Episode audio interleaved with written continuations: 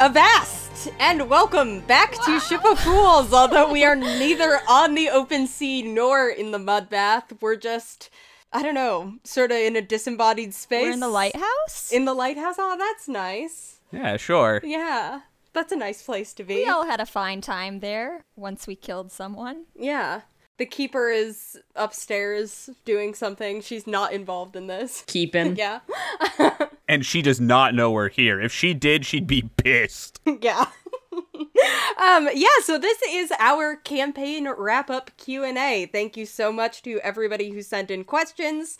Um we are going to answer them uh and just kind of hopefully clear up any of your lingering doubts about the campaign or the things that have been driving you crazy for weeks. I don't know. not have doubts. I don't know what you're experiencing. Um so yeah, let's go ahead and dive in. Um she said the thing. yeah. Um so let's start with some of the kind of questions about like the epilogue and the plot and just kind of like generally the the the stuff that you just listened to the wrap up of the campaign. Let's start with some of those questions. Um so first from Dyed Violet, we have was the finale barbecue meant to be a sort of parallel to the lizard meat in episode 1? Great question. Great question. it was meant to be a parallel to the barbecue at the Bluefin Tropical Resort, which I think was in episode two, which was like once you guys cleared out the ooze, that's what the Bluefin Tropical Resort was having like a beach barbecue.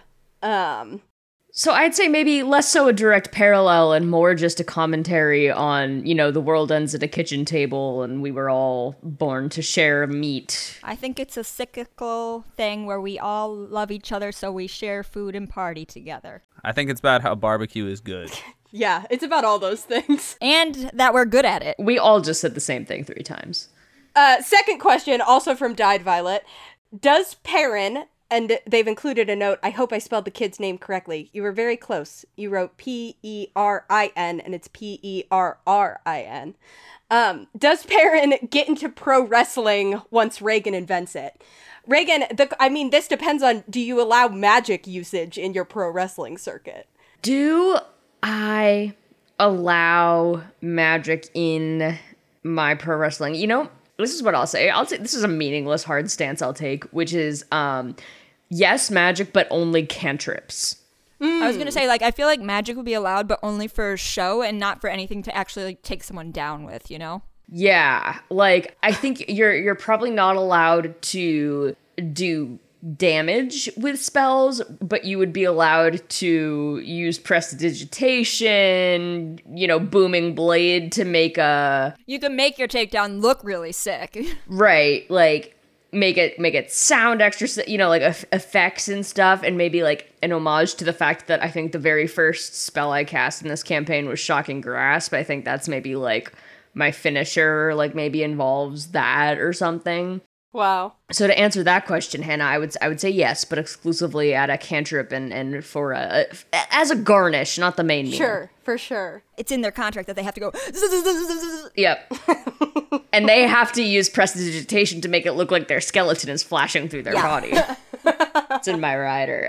Uh, but no, to to your your point, bestie Dyed Violet. Um, I the only way I can imagine that kid being involved is in like a syndrome to Mister Incredible kind of way. Yeah, I mean, what I was gonna say is that he when everyone's wrestling, no one will be. When everything's kayfabe, nothing. Yeah, if you can't shoot lightning bolts, he's not interested in competing. Um, because that's he sort of I think continues to be the archetype of like scrawny little person who then shoots fabulous amounts of lightning out of his hands, um, but is not really. I I don't think he's. I don't think he's got the muscle. No, he doesn't. hmm Uh, question three, also from Dyed Violet. How do you spell the name of Malachi's childhood hometown? Suggestions include Raisin, Risen, or Risen. Um, Yeah. close. Yeah.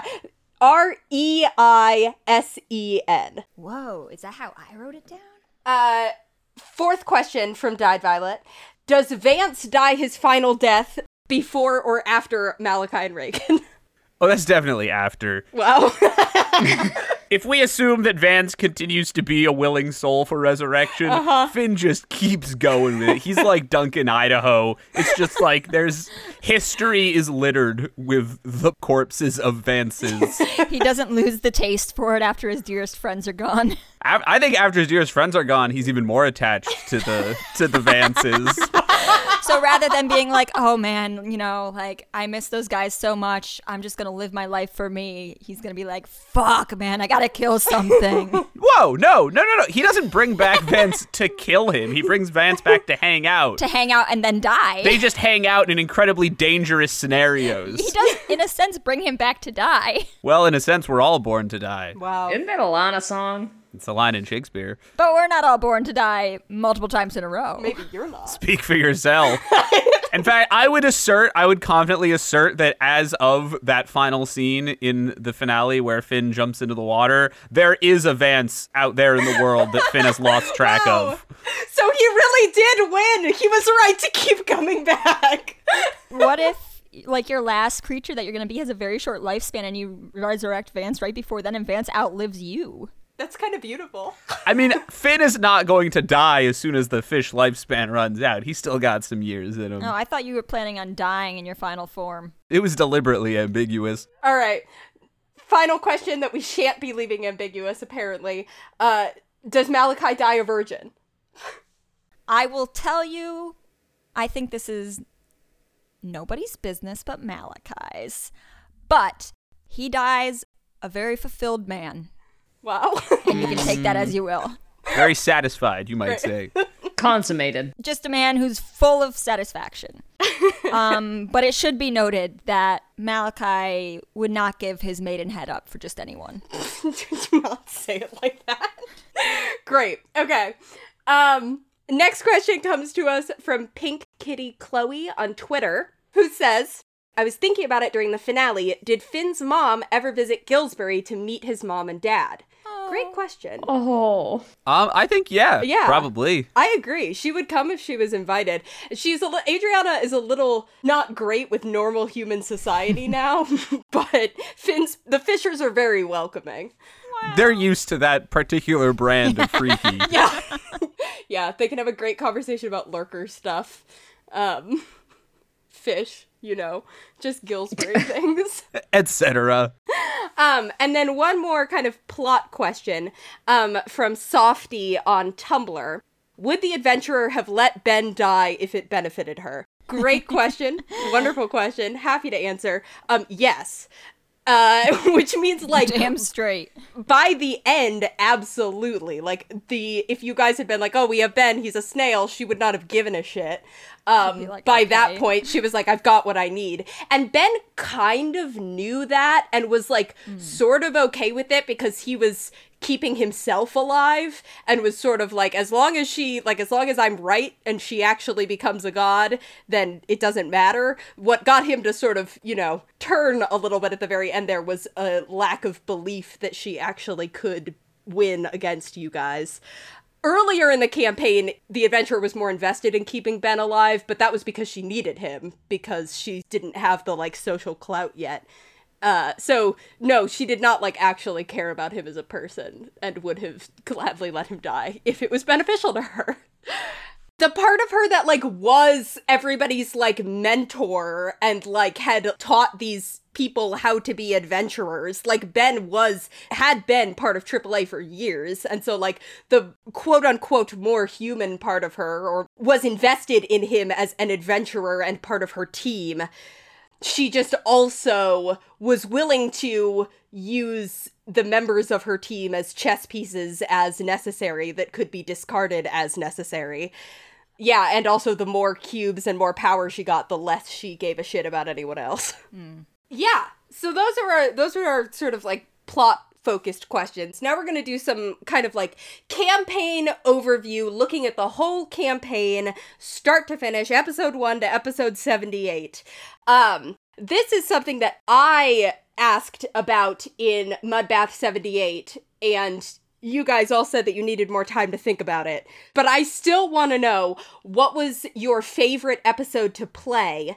And if you have an answer to like what episode do you think is like the best? Like you're most proud of like the final product or again, some of the ones that you think are the best. Uh, well, I will say, despite the months that it's been since you asked that, I did not manage to re listen to all of our episodes, but a few do stand out in my memory. Starting with the first one that I think I remember feeling really like, I mean, I was excited from the get go, but this one I remember feeling so, so pumped about for like days. And just like when we were in it, feeling so, so, so good and excited was the Treehouse episode, mm. the rave battle with Lizzie. Mm-hmm. That was so fun to play. And it was so like easy to picture for me. And I just remember feeling like, yeah, this is D&D when we were doing that. Yeah. Good one.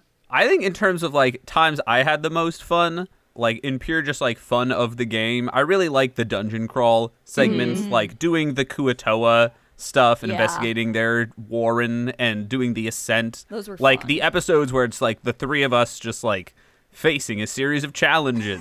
Yeah. They're sort of simpler episodes than a lot of the other ones, but they're very just fun to be in and do. Yeah. Yeah, I definitely second the Treehouse Rave battle. That was kind of, I agree, like the first, oh shit, like I get why you guys like D&D podcasts. Um, and I would also say kind of like some of our, our heistier ones, Yeah. like specifically the drill infiltration. Where we had to make a lot of plans. uh, infiltrating the drill was really sick. Um, and like Tower. Retval's lab was sick. Um, stuff like that. I, I yeah. Yeah, Retval's Tower was the tower Reverse, Sorry, was also on my list because I remember having a lot of fun with like. Not only was that like a really fun series of like challenges to work through, but we had so many big reveals there. Yeah.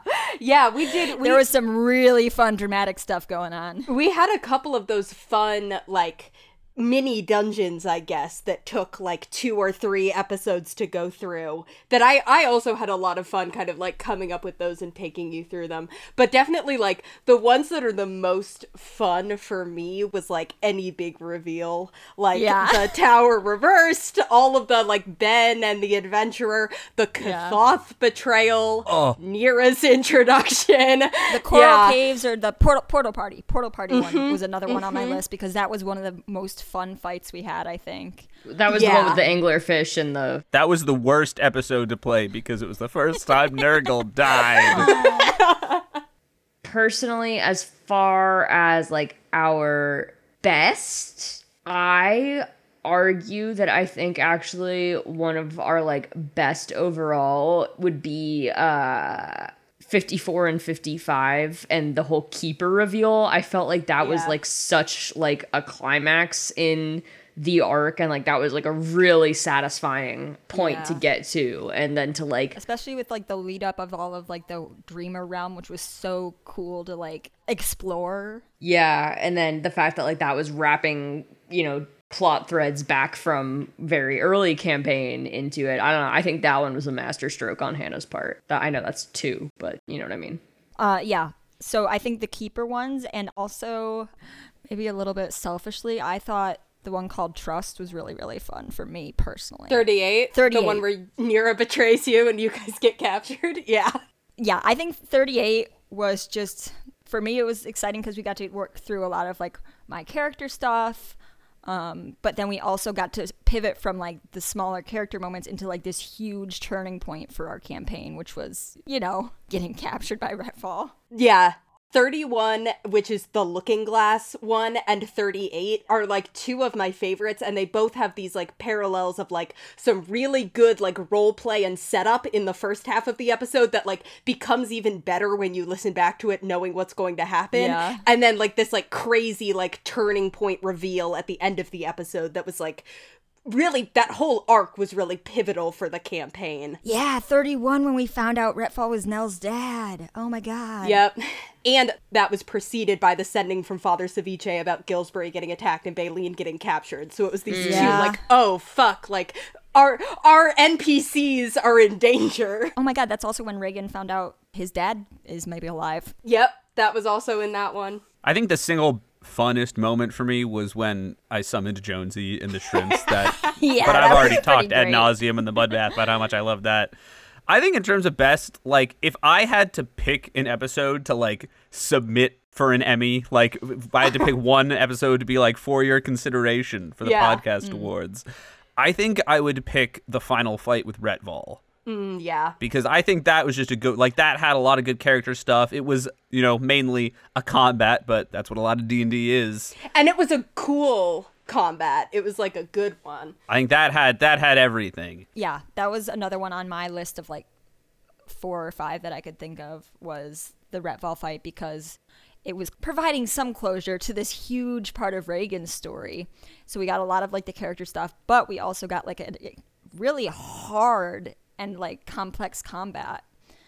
And the fact that we got to end on that cliffhanger of Reagan's death was also just a huge like party moment as well. And I think that was really fun to work through both like mechanically and like beating the guy Yeah. and also surviving uh, the plummeting through the atmosphere. That was a good ass episode. and it was a cool edit like with the sound and the music after the edit it was like really the battle episodes is where the editing really like takes it from like we we're doing the epic part in our imagination and then you hear it with the editing and you're like oh shit it really is that cool Everybody say thank you, Andy, for making us sound cool. Thank you, Andy. Thank you, Andy, for making us sound cool. You're welcome. Okay so on the flip side um Maddie Cav on Patreon wants to know Are there still episodes or moments you wish you could go back to and do entirely differently?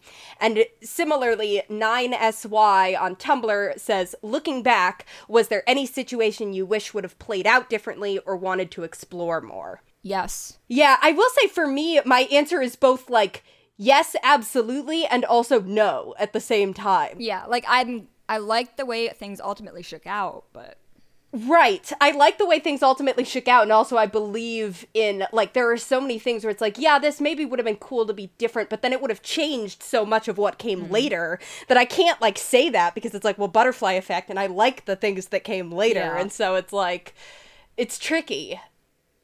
like in a perfect world, there are definitely scenes that I remember afterwards feeling like, damn, I wish that like I'd remembered that I wanted to say this, or like, oh, I wish that I would had been able to like put this to words in a way that was more suited to what I wanted to say. Mm-hmm. Improv is hard, really difficult. Yeah, it's it's very easy to improv when it's funny, and it's very hard to mm-hmm. improv Yeah. serious or deep or meaningful. Because like I'll I'll say it, I felt very self conscious often, and Oh, yeah. still do about like. You know the fact that I, I, I, you know, I made a really stupidly fucked up little guy in a comedy podcast, and then was like, "Oh, my agonies," and you know, there's no way to not feel stupid to say that, you know. So But I feel like we all did a good job of trying to like coax things out of each other that we know that we wanted to sort of like do in in a scene or something like that.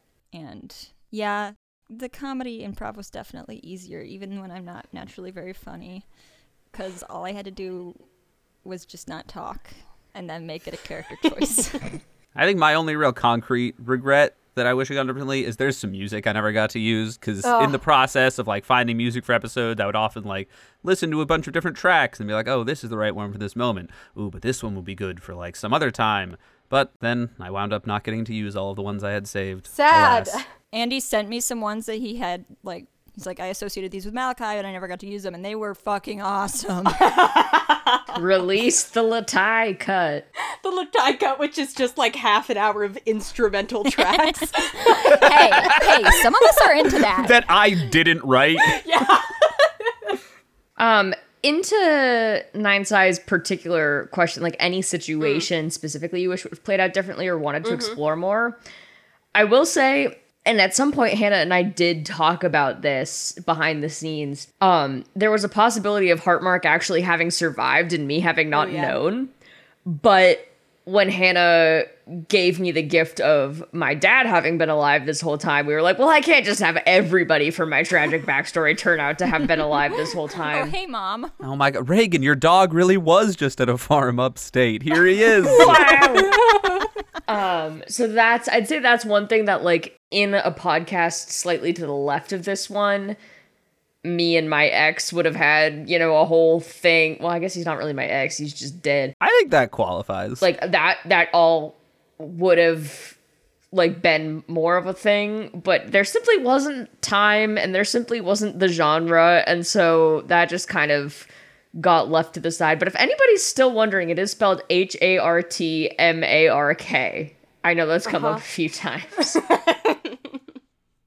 Yeah, yeah, that was a cool. This was something we talked about on the mud bath, but not um, on the main feed. Was that I toyed with the idea of Heartmark like having made some sort of deal to get resurrected by some evil sea entity or possibly the lurker. So he would have been like a zombie, but still technically alive and out and around, and that could have been something to explore. But yeah, like I like Nani said, we sort of talked about it when it's like, eh there's a I and I decided that there was already enough going on, but that is like a plot thread that never got pulled on that would have been kind of mm. fun. I also like a little bit wish there would have been time at some point to like deal with like the royal family and like some more like mm. political intriguey type of stuff which I like laid groundwork for in the first half of the campaign and then simply never put in the second half of the campaign. It's again like We got busy. you're right. I don't necessarily regret it because there was a lot of other stuff going on and it didn't really fit with how the characters operated.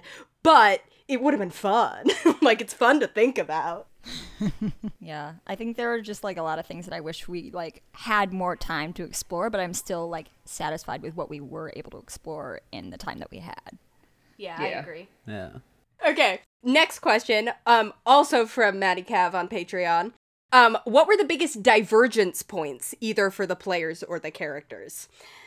Which I assume means kind of like the like turning points, like the real like for me, I would say the plot plot wise, the big turning points were like we said before, kind of around the the arc around the 30s, 31 and 38, and like everything around encountering Lithios for the first time and really like Gillsbury getting attacked, Baleen getting arrested, Yeah. Nell and Alden getting captured, you guys getting captured, foiling an execution, and then eventually leading up to the adventurer turning on you 30s. guys. Yeah, you did. Like that whole arc sort of set recontextualized everything that came before and set the tone for everything that was going Yeah. to come after. Yeah. I think I have a good answer for this. Ooh. Like, well, I guess in the show, like obviously big turning points for Finn. The biggest is probably meeting the lurker and Yeah. finding out that, you know, he's not actually obligated to have a deep animosity for all surface life.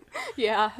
But like for me as a player, externally, like meta wise, I think a big divergence point for Finn was there was an episode, I don't remember when, somewhere in the 20s probably. It was one of the moments where we're on a beach and Reagan is being sad about how he killed a bunch of people. Mm. And Finn said something to the effect of like, "Oh, well, it's not that bad that you killed them because everyone's gonna die anyway when the lurker swallows the land." I remember that, yeah. and that was the I think this is the only time I can think of I did this. I actually did go back afterwards and change that line to be less sinister. just to be something where I was like, oh, like it doesn't matter because someday everything will be underwater. A bit mm. more vague because that was the moment where I sort of was forced into the decision like has Finn considered the mass death that would come from the sea swallowing the land or has he just not? And I decided that both the funnier option and the option that made him more endearing and easier to root for was that he just hadn't thought about it. He hadn't actually connected the dots that like so many people would die horribly. Well, then and later when he does connect those dots, that was another big point for Finn. Yeah. yeah, true. Yeah, and then when it actually happened in the story, that allowed for that moment to happen and be a big deal for him. Yeah. Good answer. I don't know whether to classify this as a moment for the character or for me as the player, um, because all of my theories surrounding this turning point for me ended up not really coming to full fruition. But the the Treehouse app and learning about the Dreamer for the first time, and you know the dreams that she sent us, and all of that was a huge, huge deal for me Yeah. because I remember like afterwards just going insane, being like, "Oh my god, like." Is the dreamer Malachi's god? And I, I think I talked about this in th- some of those mud baths, but it threw into doubt like everything that he had sort of been like basing his life on and how I was playing him. And I'm like, I, I honestly don't know if he were to find out that she was the one providing his magic, like how he would be able to like move forward because I didn't think he had like the strength of purpose yet to be like, oh, I'm not evil just because I got this magic from an evil lady. Yeah, that's another avenue that would have been fun to explore is because I did I did not intend that when I created the dreamer in that arc, but as soon as Taylor started thinking that I did, I went, "Oh shit. I was that would be kind of fun." Like carpet bombing Hannah with text about that. and it would have been like I didn't end up but it would have been kind of fun to, to see what would have happened if I'd have pushed on that button. Yeah, I think similarly, I think I don't remember when this was. I think this was around the ascent. I guess it would have had to have been or whenever whenever it was that I had Reagan be like, it wasn't my fault, like and and stop dragging that plot point around uh and you know, just being able to be like, all right, anyways, now let's actually have fun with the character. Yeah. That was probably a big one. Yeah. It was like around the ascent, and then also this is another episode that I remember really loving. But like when we first got to Angel Isle, and you guys had like one episode of just like exploring Angel Isle, and Reagan had that really nice moment with like Heartmark's stuff um, that he'd like left behind, the like hidden cache. I remember thinking like, oh, this is a good moment for Reagan. Yeah, that was a really good ending of a chapter, yeah. Yeah. Nice. Okay. Um Katie on Patreon wants to know what was the plot creation process like, which I assume is kind of a question for me. Um gradual at first, like the whole first half of the campaign, I was planning like one arc ahead. Like I have I have 15 documents that are each an arc. And like at, in the beginning of the campaign, I was planning one at a time. Like I didn't have anything planned except for the Bluefin Tropical Resort when we started. And then somewhere around, like around Angel Isle, was when I sat down and was like, okay, what's the rest of the campaign gonna look like? And sort of very loosely planned out the next six arcs and then filled in the details which is like generally i would say if you're if you're dming a campaign where you're making up the plot do not feel like you need to know the ending when you start unless you're running like a very particular sort of like limited game but in general just plan for the next episode or the next like five or six episodes and call them sessions not episodes uh yeah um Oh, this is a little bit. We were talking about something a little bit like this before, but Catiology on Tumblr wants to know if you could record another five episodes, where would you put them? Either expanding on existing arcs or fitting in something else. Ooh. I have two answers for this, and they're both like near the end of the campaign, which is I talked about this in Mudbath 78, but we never went to the Emerald Eye, and I intended us to, and ended up just hmm. deciding that Marquand was more important and that I wanted to to spend time on Marquand rather than on the Emerald Eye. But if I had five more episodes, Emerald Eye time. we could head out there. Emerald Eye time. On a similar note, which this could also be the Emerald Eye, I think in terms of the world, there's just sort of infinite potential for stuff to happen in the Aberrant Sea. Mm-hmm. Like, we could have done a dozen more episodes of us just sailing around and encountering strange things. Yeah. Mm. You never like you never actually fought. You encountered an aboleth, but you never actually fought the aboleth, and you never fought a Morkoth, which is like the other big undersea beast, and it that exists in Dungeons and Dragons. Both of those would have been fun to do. Um, and I also would have just liked to have like five more episodes. Now, with hindsight, it would have been nice to have five more episodes just in the last arc in Luola. Just to have a little more breathing room, maybe give the adventurer a more complicated scheme that you had to take down, or like some reason to have to like sneak behind Lithios's lines. Although I guess we kind of did that with the drill, so maybe that's not as important. But like there was some Ah, the drill. with hindsight, I think that could have used a little more breathing room. So five more episodes in there might have been nice. But also, I don't know. Maybe then it would have felt like it was dragging. So who knows? Maybe it's perfect. Five more episodes where we just see every animal that Finn turns into for the rest of his life. Yeah. the fin cut. And he's just listing creatures. Five times in a row. Um. 9SY on Tumblr wants to know Were there ever any moments where you feel like you beefed it, like fucked up real bad, that ended up fine, but weigh on your conscience and haunt you to this day, totally not asking from experience? Almost certainly, yeah. Yes. Uh, no, I nailed it. Yeah, also no, because the the few times I did feel like that, they were always combats and they always sounded so much better after the edit. It was like there were a few combats where I was like, boy, that did not go the way I wanted it to. But then Andy would send me the finished version to review and I'd be like, oh, A, this was not nearly as bad as I thought it was. And B, Andy fixed all the problems. so, Yay, Andy. Yeah. Everybody say thank you, Andy.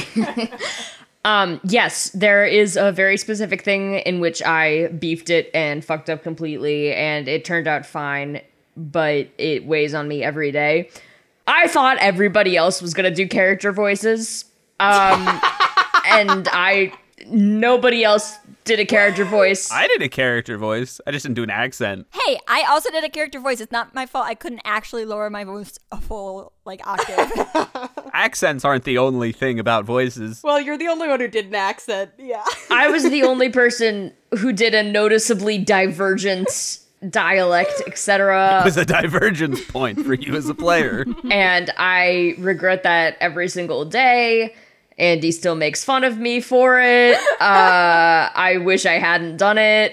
I don't believe you. I wish you had to. I think it's good that you did it. Yeah, I agree. I find it intolerable and difficult to listen to. So more Wow. power to the rest of you. Wow, really? Reagan is the character voice that you find intolerable and difficult to listen to Yep, tre- of yours? Trio is perfect and a delight. Nice. Okay. Um, and last question in this category, um, Runcible Shaw on Tumblr has two questions. He says, "Hi, first time, long time. I have two questions. One, can you tell me more about how the cool wizard Wizzo was really the one to save the day in the end? And two, how much of an idea did each of you have for what the podcast was going to be when you started, and how did it change as you went?" Um, I'll address your first question first. Yeah, can I tell you more about how the cool wizard Wizzo was really the one to save the day in the end? No, I cannot. That would be a lie. I respect you too much as our patron and friend to lie to you I can. about the canon of the show, and no one else has the power to because it's my world. um, to address the second half of your question, how much of an idea did each of you have for what the podcast was going to be when you started, and how did it change as you went? Um, I don't know. I don't know if it changed that much, but I also like didn't have that solid of an idea. yeah. Yeah, I mean, I obviously didn't really have any idea what the plot was going to be, like what was going to happen. But in general, tone and like what it is as a medium, it's about about what I was thinking. Yeah, Yeah. I'd say I I really had no idea because as has been mentioned before, I don't consume this type of media, so I really had no idea what to expect. I'd say the biggest thing that changed is uh that like not to be not to be overly literal, but like COVID happened in the middle of this and all of our lives were really upended Yeah. and we came out of this like several years and yet several lifetimes Yeah. older and more changed. Our lives all did change, like more than they would normally change in a couple of years over the course of this podcast. even this isn't related to COVID, but because we recorded like the first couple episodes before I moved to Omaha, all of us have mm-hmm. moved at least once while recording this podcast. Some of us multiple times. yeah. Yeah. You know, at one point this was like when we were starting out, it was like, oh cool, like we'll see how this fits into our lives. And then it was the only thing in our lives for a while. It was kind of a lifeline for me, at least, the first year or two of COVID. Yeah. It was nice to have something like that to like know that that's going to keep happening for a while or like have that to look forward to. and then, you know, our lives caught up to us and it you know, it couldn't be our our whole thing anymore, which is like sad, but just the way that it works. Like we were all working Yeah. So I'd say this this definitely I think the biggest thing that has changed for me is like the ecological niche that this podcast and its community has filled in my life as I have gone from being what I had just turned 22 when we started and now I'm 26. That's hmm. yeah. I'm still 25. I pay for health insurance now. One thing that I was not exactly right about was I did underestimate how much work it is to be the sole editor and Yeah. producer of a podcast with long episodes and multiple people. Andy really hauled this thing across the finish line Yeah. every week. So consider that, all of you, before you embark on a large undertaking. Real and true. And maybe consider giving Andy some more money. True. I think those are good words to live by, really, yeah. In any situation. Um, this is not this question, but I did remember the thing that I had had in mind as my biggest regret of the campaign, and, and that was our audio quality for the first 15 episodes. Oh yeah, yeah, that's a good one. because we were trying so hard and we just had such like because we weren't we're not professional podcasters like we Yeah, had such yeah. I am still recording this on a USB microphone that came with Rock Band for my PlayStation 3. I think by definition we are professional podcasters now. Wow, we are professional True. podcasters, but we weren't at the beginning. technically yeah we're not amateurs because we're making money off of it but we are amateurs because we're doing it because we love it. yeah Is that the definition of an amateur? Yeah. It's like it's from um it um actually it's from Latin. wow. It's it's from amo amare and so somebody who Aw. it's the same root as amorous. It's like That's if you're an amateur you do something from love. Guy guy who tells his wife that he's an amateur at being around her. Honestly, if a dude said that to me, I think that was kind of cute. All right. Next category, which I called the character vibes slash AU questions, which is questions that are just kind of generally about the guys, but less about what they're specifically doing in the campaign. Which is to say, the first one is if the internet got invented in Lithios, what would the boys primarily use it for? From Dyed Violet. read wikipedia pages of animals Finn would be lurker posting 24/7. just constantly on every platform he could find just posting about how great the lurker is. Now people are so unfair about the lurker and everyone should love the lurker. all the haters and losers out there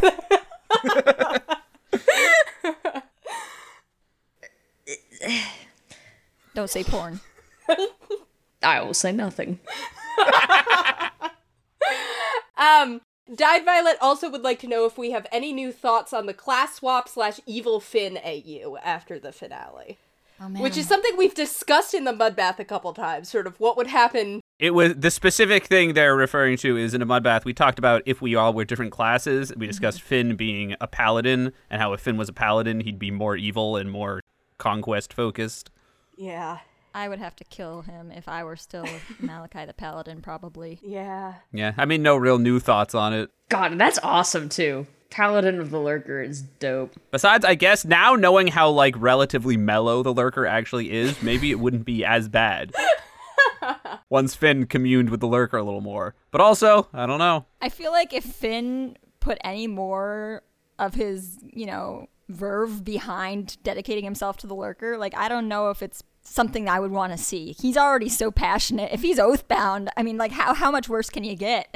And it's just a matter of like people like Kathoth and like other I don't remember what Hargoth was that the other guy, the other Yeah. th- guy. Yeah. Oh Um, god, that guy sucked. Like they also like are like yeah sure the lurker is kind of like quote unquote chill but that's not that's not right like let's That doesn't mean I need to be. right and also like kind of uh once we conquer the oceans like the lurker will rise and will sort of so it, it just sort of depends if paladin finn in this situation would talk to the lurker and be like oh i can chill or if he'd talk to the lurker and be like more we must get you more blood clearly which is kind of what kathoth was doing Would that be breaking an oath if that's not what the o- if that's not what the lurker wants? Well, I don't think the the lurker may be mellow, but he's certainly not specifically forbidding anyone from conquering things in his Right. name. Yeah. I don't think the lurker is the kind of mellow where he'd be like, no. He'd more just be like, whoa, okay. True. The lurker's not going to look a gift fish in the mouth. Yeah, exactly, exactly.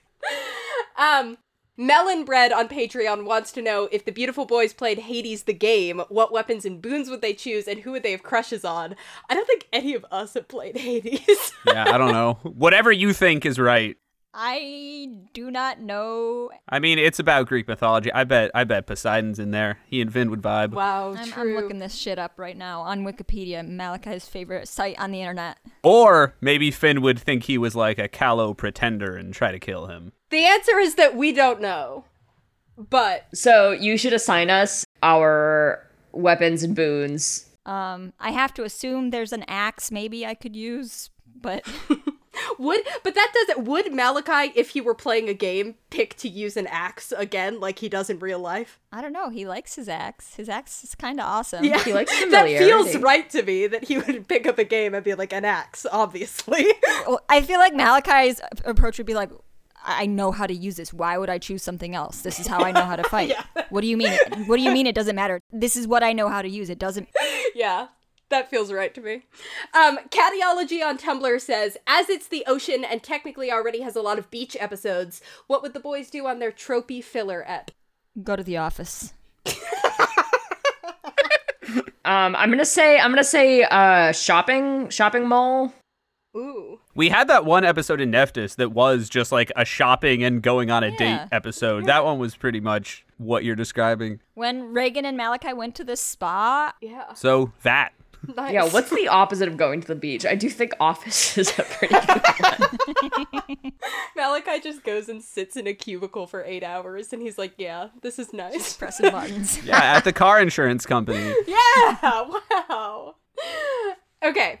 Um this next section is called crunchy questions, which is questions about kind of like mechanics and you know, the game. Um Dyed Violet wants to know any advice for a first time DM on how to pick slash build a stat block. My advice is first of all, anybody on the internet is going to tell you that challenge rating doesn't mean anything. It means something. Like it's not it's not totally like it does mean a little bit of something but it is kind of unreliable. Like you can't it, it'll give you a ballpark rather than like a specific level. Um it's important to like look at how many attacks does this monster have how many hit points do they have and like how much damage do they do. Um and then also kind of like a, another really good way to pick monster stat blocks is to know your party. Like if you have a party like i by the end of the campaign was definitely um compensating for Malachi's high hit points and knowing that I needed, if I wanted to do any serious damage to Malachi, I needed someone who could do a lot of damage because Malachi had high hit points even for a paladin. And also was kind of being aware of like who can do like at the end the adventurer her regen was stopped by radiant and cold damage because i knew the party. I knew that finn had good cold damage and malachi had good radiant damage. So i was like this'll they'll have to think about it but like they do have hmm. the ability to do this damage. Rather than sometimes you back yourself into a corner if you don't think about oh shoot nobody in the party can do this also, be so careful with any sort of stun effect or paralysis effect or banishment, anything that takes somebody out, especially if you have a small party, that can get you into PC death territory really fast if someone is out for even one round. Um, and also, it's not fun. Like, a lot of players, it is not fun for them if they are stunned for more than like one turn. And then as far as like building stat blocks any custom stat block i've ever made there's i've got one stat block that's the base and then i'm changing hit points i'm changing stats sometimes and i am like giving them attacks and abilities from other monsters. Like you can just sort of don't don't put pressure on yourself especially if you're a relatively new dm to come up with new stuff. Just pick something to use as your base and then stick on abilities from other monsters. Andy do you have any thoughts? You did a lot of this for folio. Um, I'm not sure I have anything that you didn't already say. Uh, yeah, I'm not sure I'd say making stat blocks is a skill I've mastered at this point. But yeah, generally, if it's hard It was interesting in Folio because a lot of the time what I had to do was make a stat block for a pre-existing character who like the players and the listeners already were vaguely aware of, yeah so I had to be very thematic about it. So usually I would take a pre-existing stat block that was roughly the right challenge rating and just tweak it a bit, like reflavor it, change some of the abilities and the resistances. Like Hannah said, like you don't have to start from scratch. yeah You can start from a baseline that's this is sort of similar to what I want. yeah true You can mix and match features. Yeah, don't forget to look at resistances and immunities. I made that mistake a lot early on of like being like, huh, this monster really doesn't have that many hit points. I wonder why it's such a high challenge rating. And then like actually looking at being like, oh, because it resists almost every kind of damage. and so really it has twice that many hit points. A lot of stat blocks are written like that. It's a trap. Okay.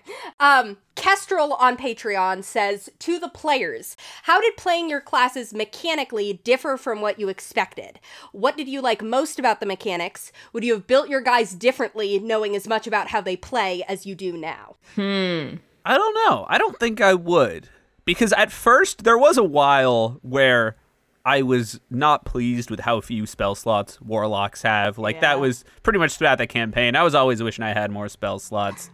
Um, but I did really like having Eldritch Invocations, which is obviously mm. the counterbalance that a warlock gets. Mm-hmm. Because I thought that played well into Finn being like an inherently magical guy. Like he was born of magic. He's made of it. Like he can just do stuff. And I really liked that that he could just he could detect magic or give himself magical water armor whenever he wanted. Yeah. Mm. So I think I would not change how I built Finn, but it was the first dozen episodes or so I was like, man, I really cannot cast that many spells. Come on. Yeah, I honestly don't even know what I would have done to build Malachi differently because he's pretty, you know, as far as paladins go, he's a pretty straightforward paladin, and like because I don't have to choose which spells to learn, it was more a matter of what I was, you know, preparing each day and like what I wanted to do on my like my ASI level or my feat level.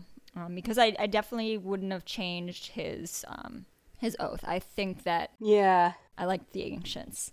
Um, but something for me that I, it was both like a boon and a bane, was the fact that as a paladin, I had so many different options for actions to take in combat.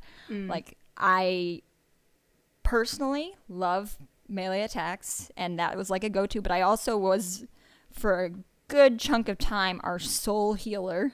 And I have magic, and I I do think sometimes that there were times when I wished I had more of a chance to use that magic, but ultimately, my fighting was more effective when I was doing melee in most situations. Yeah. But hmm. I don't know. Personally, I think Malachi is a perfect little boy, and I loved playing him so much. Yeah, so contrary to any logic or conventional wisdom, um, I fucking love Reagan's build. Um, I it's really fun for me to play because like I both have a lot of options, but also not that many options. Cause it's kind of like, well, I'm either up in the business or I'm sniping. So I like the kind of chaos that that lends itself to. I like, you know, really kind of doubling down on the whole glass cannon trope of a sorcerer by really upping the cannon factor and putting myself in situations where I really am distinctly made of glass.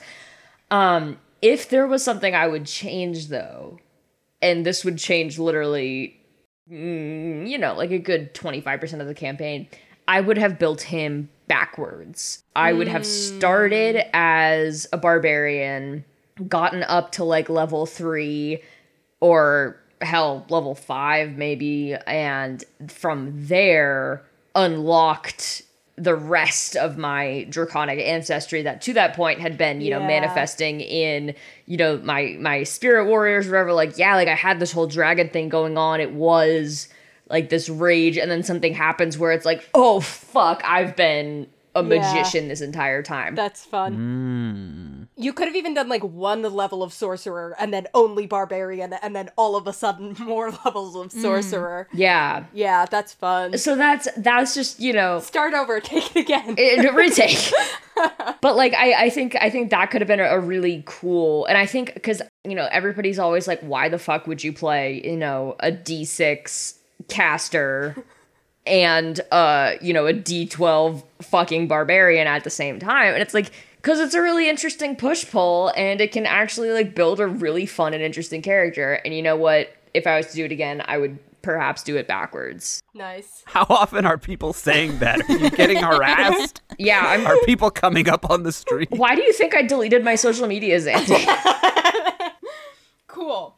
Um, and then 9SY on Tumblr wants to know Are there other TTRPGs you all play and would recommend? Wow. Yeah. Well, Monster of the Week. Yeah. Of the week. As you know, if you're a Ship of Fools completionist. Yeah, yeah. I Monster of the Week is definitely after D and D the system that I'm most familiar with, um, and it's really fun, especially if you like that genre. Awesome game. I got to play a really fun Monster of the Week campaign that Hannah also ran. Yeah. And granted, this is my only experience with playing another RPG, but it's kind of awesome.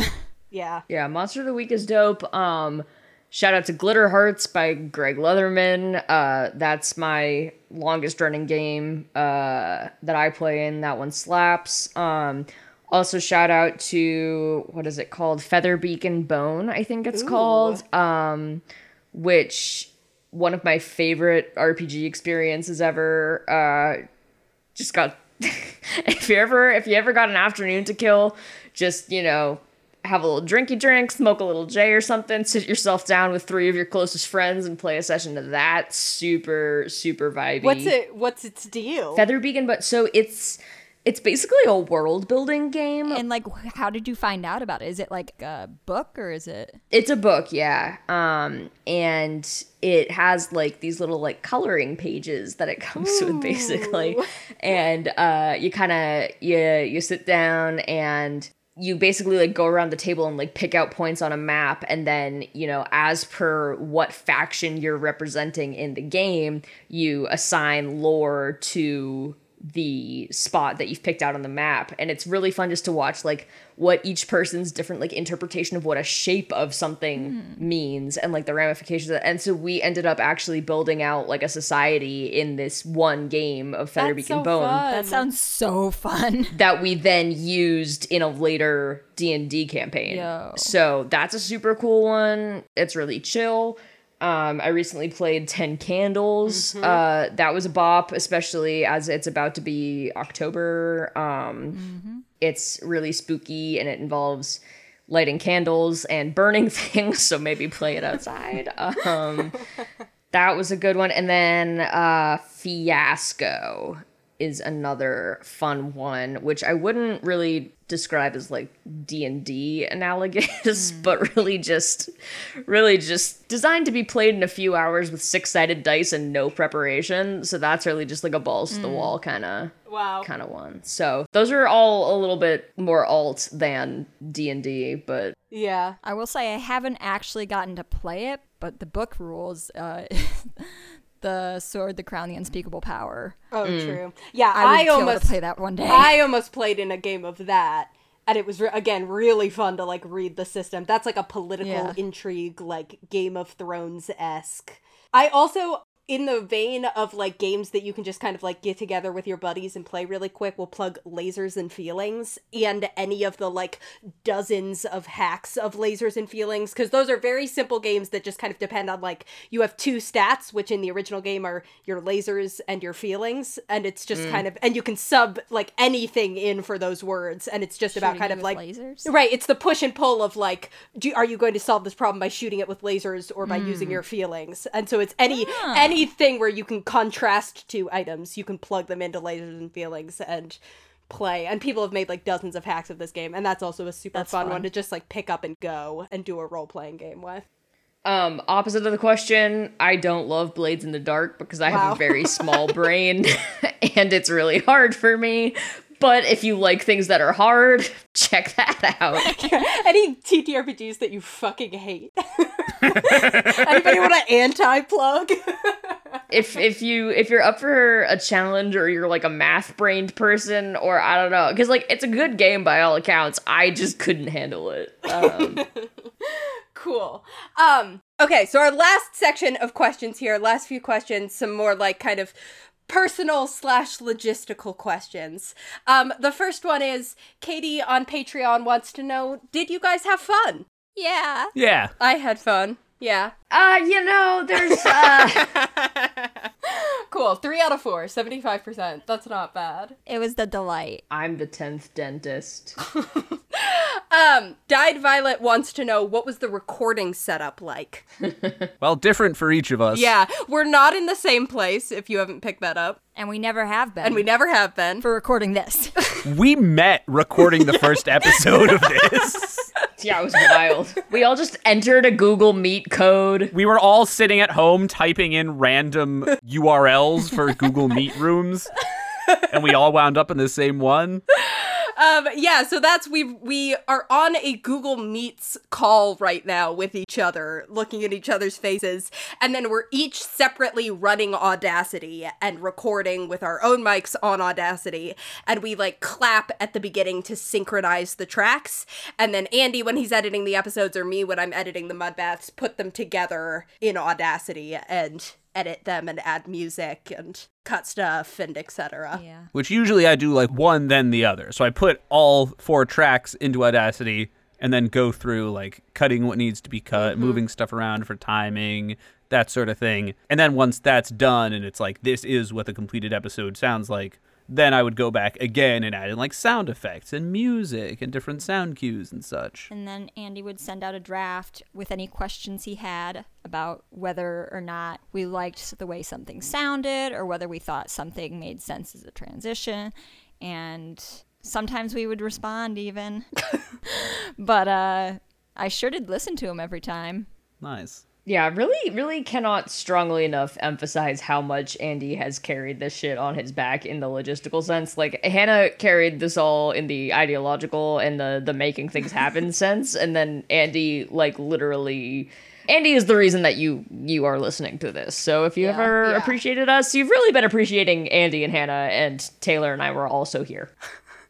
Ah, shucks. Um, And also, if you're asking this because you're curious about how you could do it, basically the key is get a nice mic. Doesn't have to be like insanely good. Yeah. Um, and just like find a corner or a closet, put up some blankets, or like get soundproofing foam if you want to go ham, and there you go. yeah. Or if you're Nani, you can use a rock band microphone and always have the most background fuzz of anybody.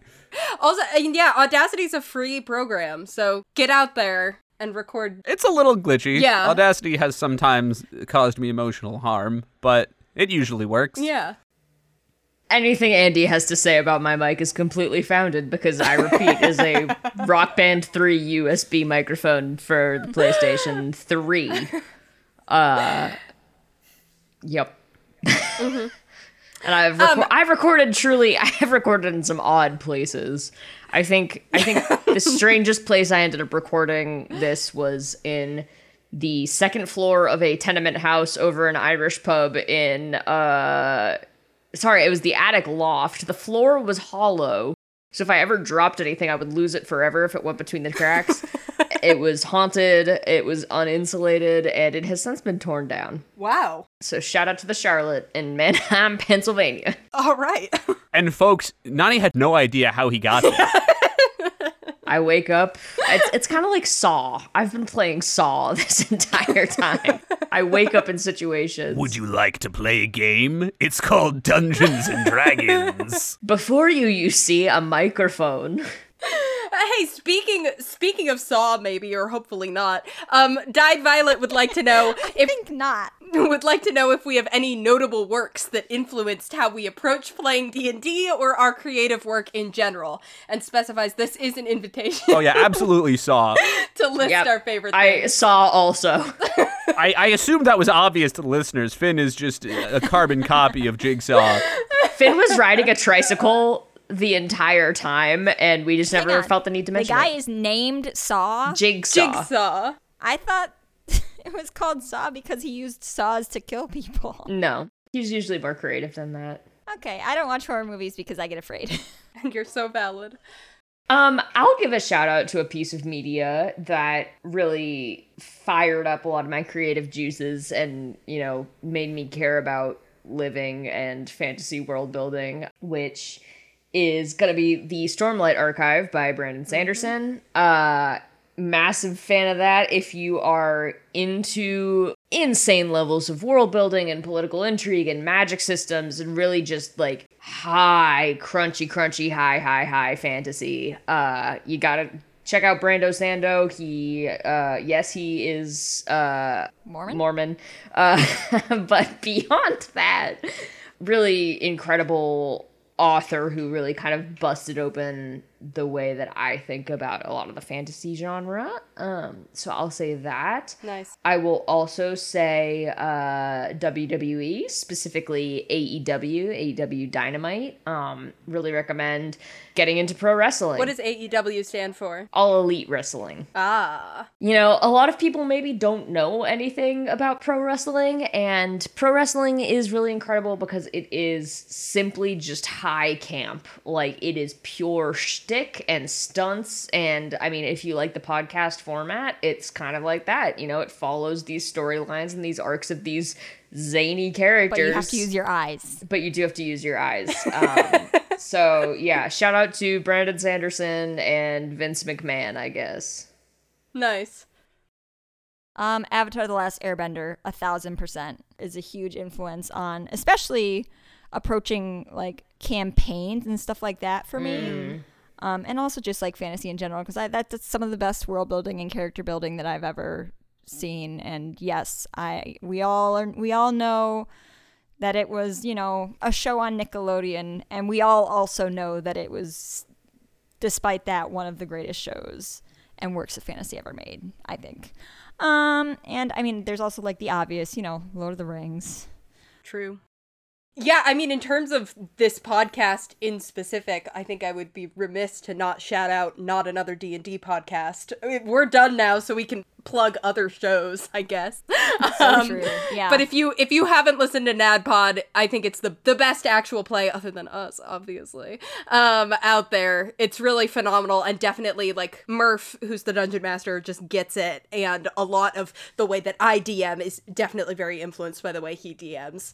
And I also should definitely shout out Dimension 20 and Critical Role. I'm not really I don't watch either of those shows anymore, but I have watched dozens of episodes of Dimension 20 and hundreds of hours of Critical Role. And so God. definitely like influences the way that I DM and the way I think about D&D.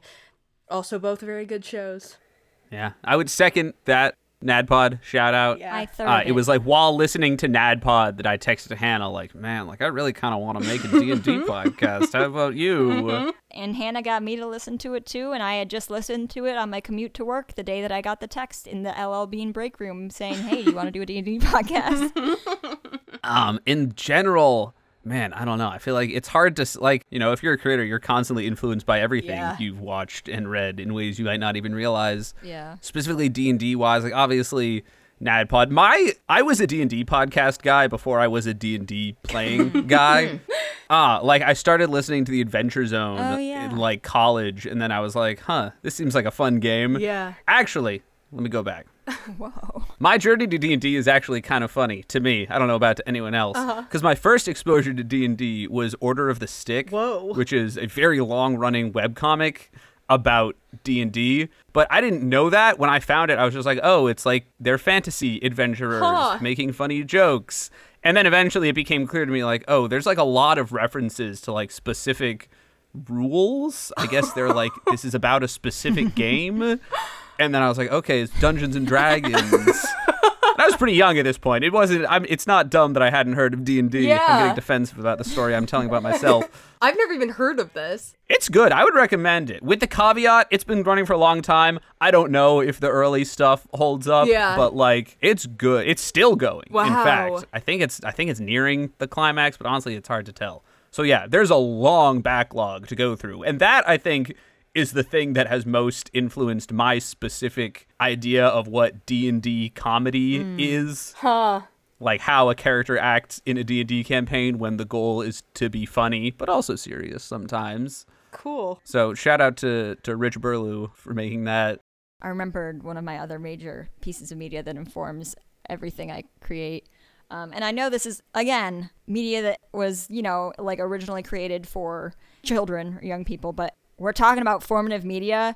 Animorphs absolutely has mm. formed a basis for so much of how I approach character and like like all of my favorite themes and stuff like that and just uh-huh. like just storytelling in general and like it was yes there were a million books and some were better than others but like the overall story of animorphs was just so good Yeah. Also, just a shout out to comic books as a medium. Mm. Yeah. You know, I think if you're talking about things that have informed my conception of stories about people with special powers doing action, but also having emotion, like a lot of the times I would be picturing action sequences in this podcast as like comic book panels. Oh, that's cool. that's sort of like static, but also very like kinetic, and mm. you can feel stuff radiating off of it. Imagery, yeah. because when you think about it, D and D characters are superheroes, Yeah.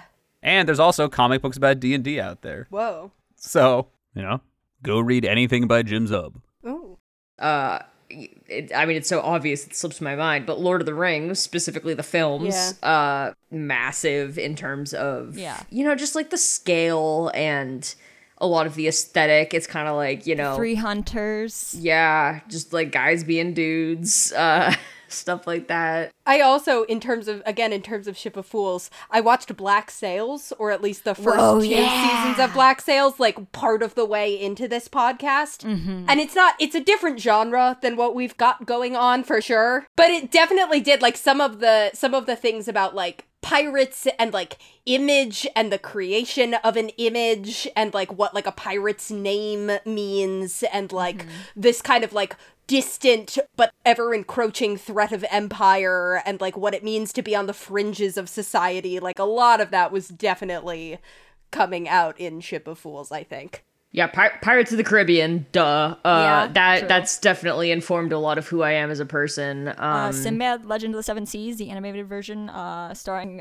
Brad Pitt and Catherine Zeta-Jones. You don't know that because they're animated, but if you need to Google it, nice also hey i'll shout out going to the aquarium i really think i got more inspiration from Yeah. being in the aquarium than i did from anything for this uh, campaign Um, Katie on Patreon wants to know who gets custody of the mud bath itself now that we've vacated it. Well, it's cl- the mud bath is closed. Yeah. I- in the lore of the mud yeah. bath. Yeah, but what about the guy that we drowned there? Cobby. Kavi? well, that's why it's closed. Technically, it's his now. He's dead. I don't think he can inherit. I'm not convinced he's dead. I think I think it's gonna be like the abandoned, desolate mud bath, and Cobby's like Phantom of the Operaing in the Whoa. basement. Yeah. So in a way, he gets custody. You know. yeah. yeah, it's his domain. Um, 9SY on Tumblr wants to know what sediment makes the most comfortable mud. Well, that's gonna be clay. I don't know. That's why we went to the mud bath instead of making it ourselves. We don't know. It's it's silty clay. That sounds comfortable. Alternately, Dead Sea mud, uh, a nice high salinity, very mineral rich, or anything volcanic. Oh. um, Katie on Patreon wants to know if you had another campaign idea, would you ever make another podcast? I would make another podcast if I was living a life where I didn't have to work a full time job. Real. like, Same. Yeah, if I could make a living from doing Yeah. what I did for Ship of Fools, I would happily do it. But yeah. Like in spirit, yes, but like I I didn't even have to do the brunt of the work, and it was still like a lot to do over the past years, and I wasn't even spending most of my week editing. You know. playing a D&D campaign is kind of a lot. Like even if you take away the podcast part, it's like if you if you have a DM who's DMing for you regularly, like appreciate them. They're doing a lot of work and also like it is difficult to fit a weekly commitment into your life sometimes. It's kind of crazy that we made it work. Good for us. But hey, man, if we if we like made it big and we had the money to make a podcast without worrying about all of that, Yeah. personally, I'd be down. Oh, for sure, yeah. so the answer is write a check and we'll talk. I have ideas, believe me. That's not the problem. The spirit is willing, but the flesh is spongy and bruised. It's true.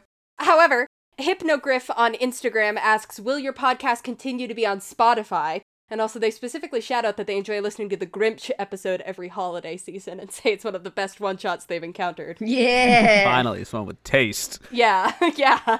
Um, yes, our podcast will continue to be on Spotify Hell yeah. So there you go. at least for the for Keep the foreseeable listening. future. Keep listening. Keep recommending it to your friends. Um, go back and listen to your favorite parts. Catch up on the mud baths if you haven't had a chance to yet. We're also leaving the Patreon active, um, so you can still feel free to subscribe and to you know go back and catch up on Folio or download the mud baths or whatever.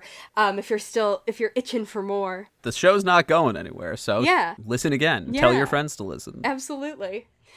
Um, And we'll close it out here with Dyed Violet also asked, Do we have any hopes or plans for other projects in the future? And 9SY on Tumblr says, Are there any ideas for future projects since SOF has come to a close, slash anywhere we can find you all online that you want to plug? Well, would love to someday create something awesome, but I don't have any concrete plans, so I guess you'll just have to keep an ear out for our names. I will say my thing, my preferred method of creative expression is writing books, and that's what I'm doing now that I have more time again. Hannah's got an awesome novel in the works. I I'm going to tell you about it actually. I have a werewolf book that I've been working on for like 2 years. I'm planning to do NaNoWriMo this year with a book about meeting the devil at the crossroads and making a deal with him. Ooh.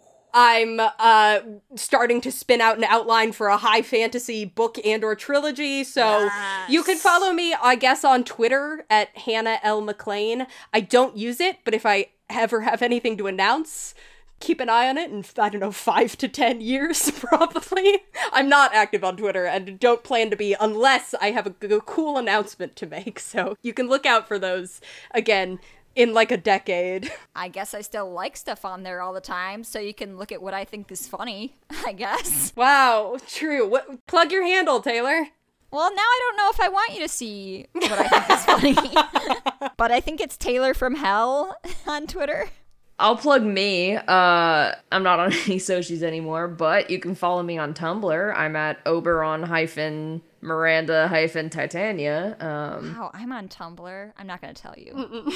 Me neither. I post fun shit on Tumblr. I don't know. I don't. I don't use it as a personal blog. It's just like yeah. vibes. So do Yours whatever. Yours is like curated. uh insofar as you know as much as hannah's preferred thing is is writing uh I, i'm a theater boy uh and i just made my debut in the uh northern virginia mm-hmm. dmv theater circuit so i'm gonna keep on trucking with that. So I don't know if you live in the DMV and you're really bored and you want to come see some theater, uh, that I might be in it. Yes, I'm. I'm currently at at press time. I am playing Tybalt in a production of Romeo and Juliet over in Northern Virginia, and that's uh pretty dope. Wahoo! Saw it. It was fun. Well, as for me, Ship of Fools is not the last creative work I'm ever going to make. Yeah. Absolutely, for sure.